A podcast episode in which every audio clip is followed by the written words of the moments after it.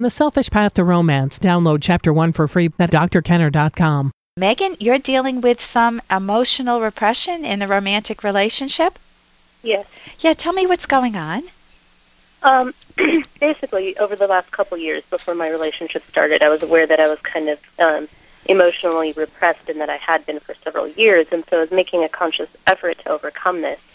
And um, for the past seven months, I've been in a relationship, and I found at times that um, even when we have very minor disagreements, I tend to very much blow it out of proportion, and Okay. I um, tend to read far more into it than is there, Yeah. and um, and I, I obsess to the point where we have a minor disagreement, and then I can't function until I have it resolved in my mind. You know, I'm a full time student. I also have two jobs, so it's like I can't. You know what I mean? And it, it really puts a stopgap on me. And I also, I um, I want this to impact my partner as little as possible, and obviously it's going to impact him, but um, you know, I don't want him to have to bear the consequences of my repression any more than he has to.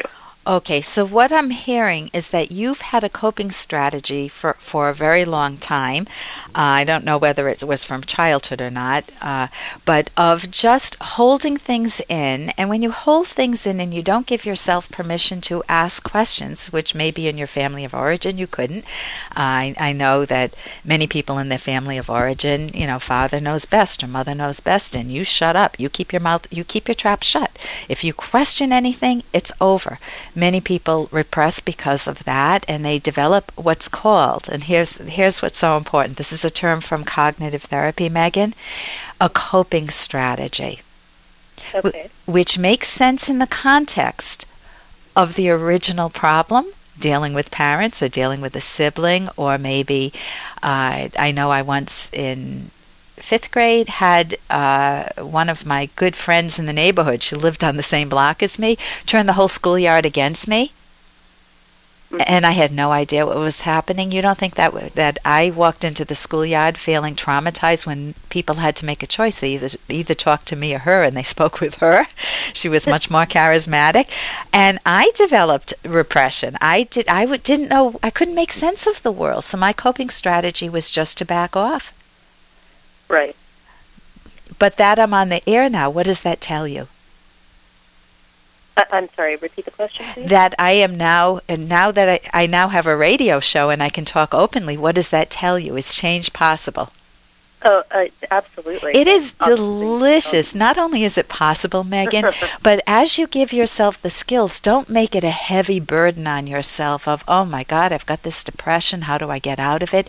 Instead, learn one small skill at a time and they're they're going to be communication skills and you need to be able to challenge the idea in your mind that it's an unsafe territory to speak up and if you've got a loving partner you can work with him. You can say, you know, I'm fearful right now. I'm having some thoughts that you might be thinking negatively of me, and I want to run these by you because I think they're all hogwash, but want you to put the hogwash stamp on them.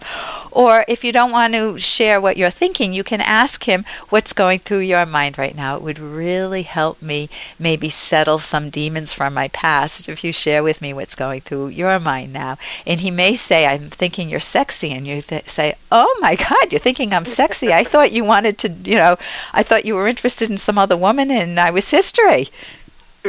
And you don't have to share that part with him necessarily, too, because you don't want to keep fanning the flames. So, um, tell tell me, how can I best be of help to you? What what specifically can I help you with? Uh, specifically, I think I'm looking for strategies uh, and new coping strategies because I am very much aware of how this arose and and why.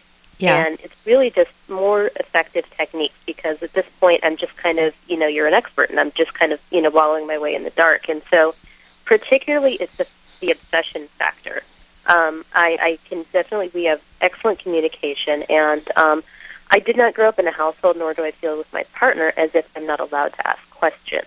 And I definitely feel comfortable bringing stuff up, but um, it's when I get into this obsessive mode, it's actually difficult for me to think rationally. And be, I, I almost think it's because I've been repressing for so long that um, when I do experience one of these negative emotions, my my recent strategy has been to let yourself feel it, whereas before I wouldn't. And but I think because of that, it's almost like an overblown reaction, and I don't know how to deal with it. And so, really, it's about how to curb that obsession and and not to not feel the emotion, but to kind of let it strategies to kind of help me get focused and reasoning Okay. with it. So let, let me run with that.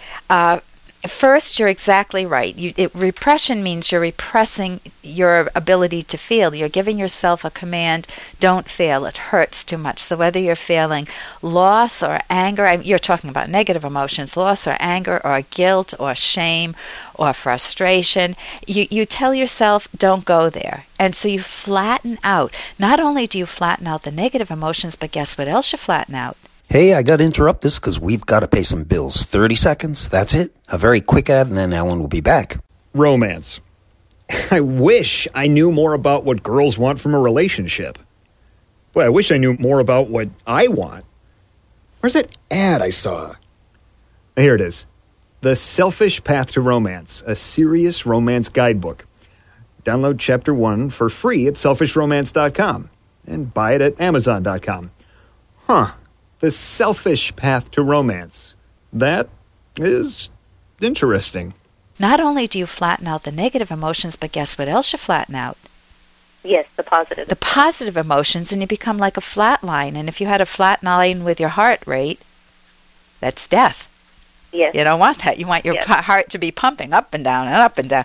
So Exactly. it's not that you want your, your emotions to go up and down and up and down, but you do want them to flow.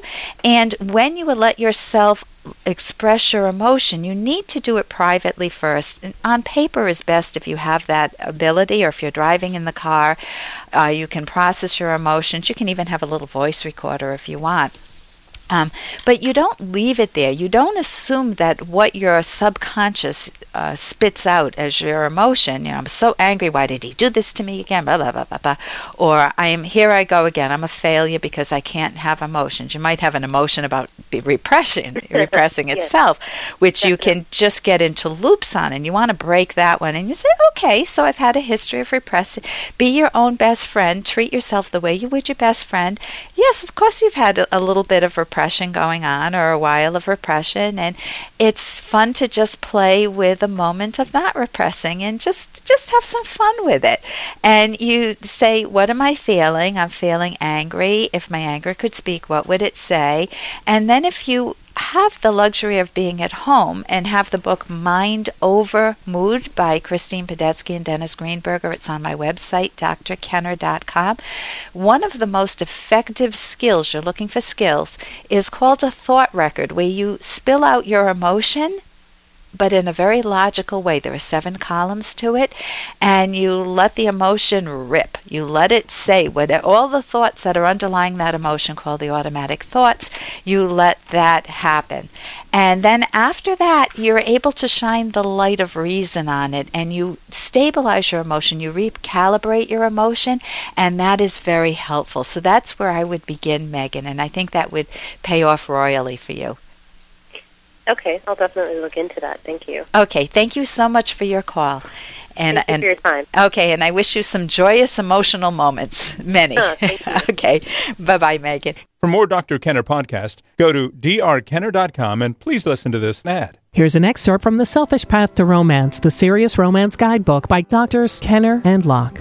If you and your partner do not like exactly the same methods or techniques of intimacy, you can informally take turns doing the things each partner most prefers so that each partner is assured of enjoying pleasure. Taking turns should be done with goodwill, not with resentment. Resentment results when you or your partner thinks my desires are important and good, but yours are trivial and stupid. And while it's benevolent and loving to fulfill your partner's desires, there may be certain techniques or acts that one partner strongly dislikes.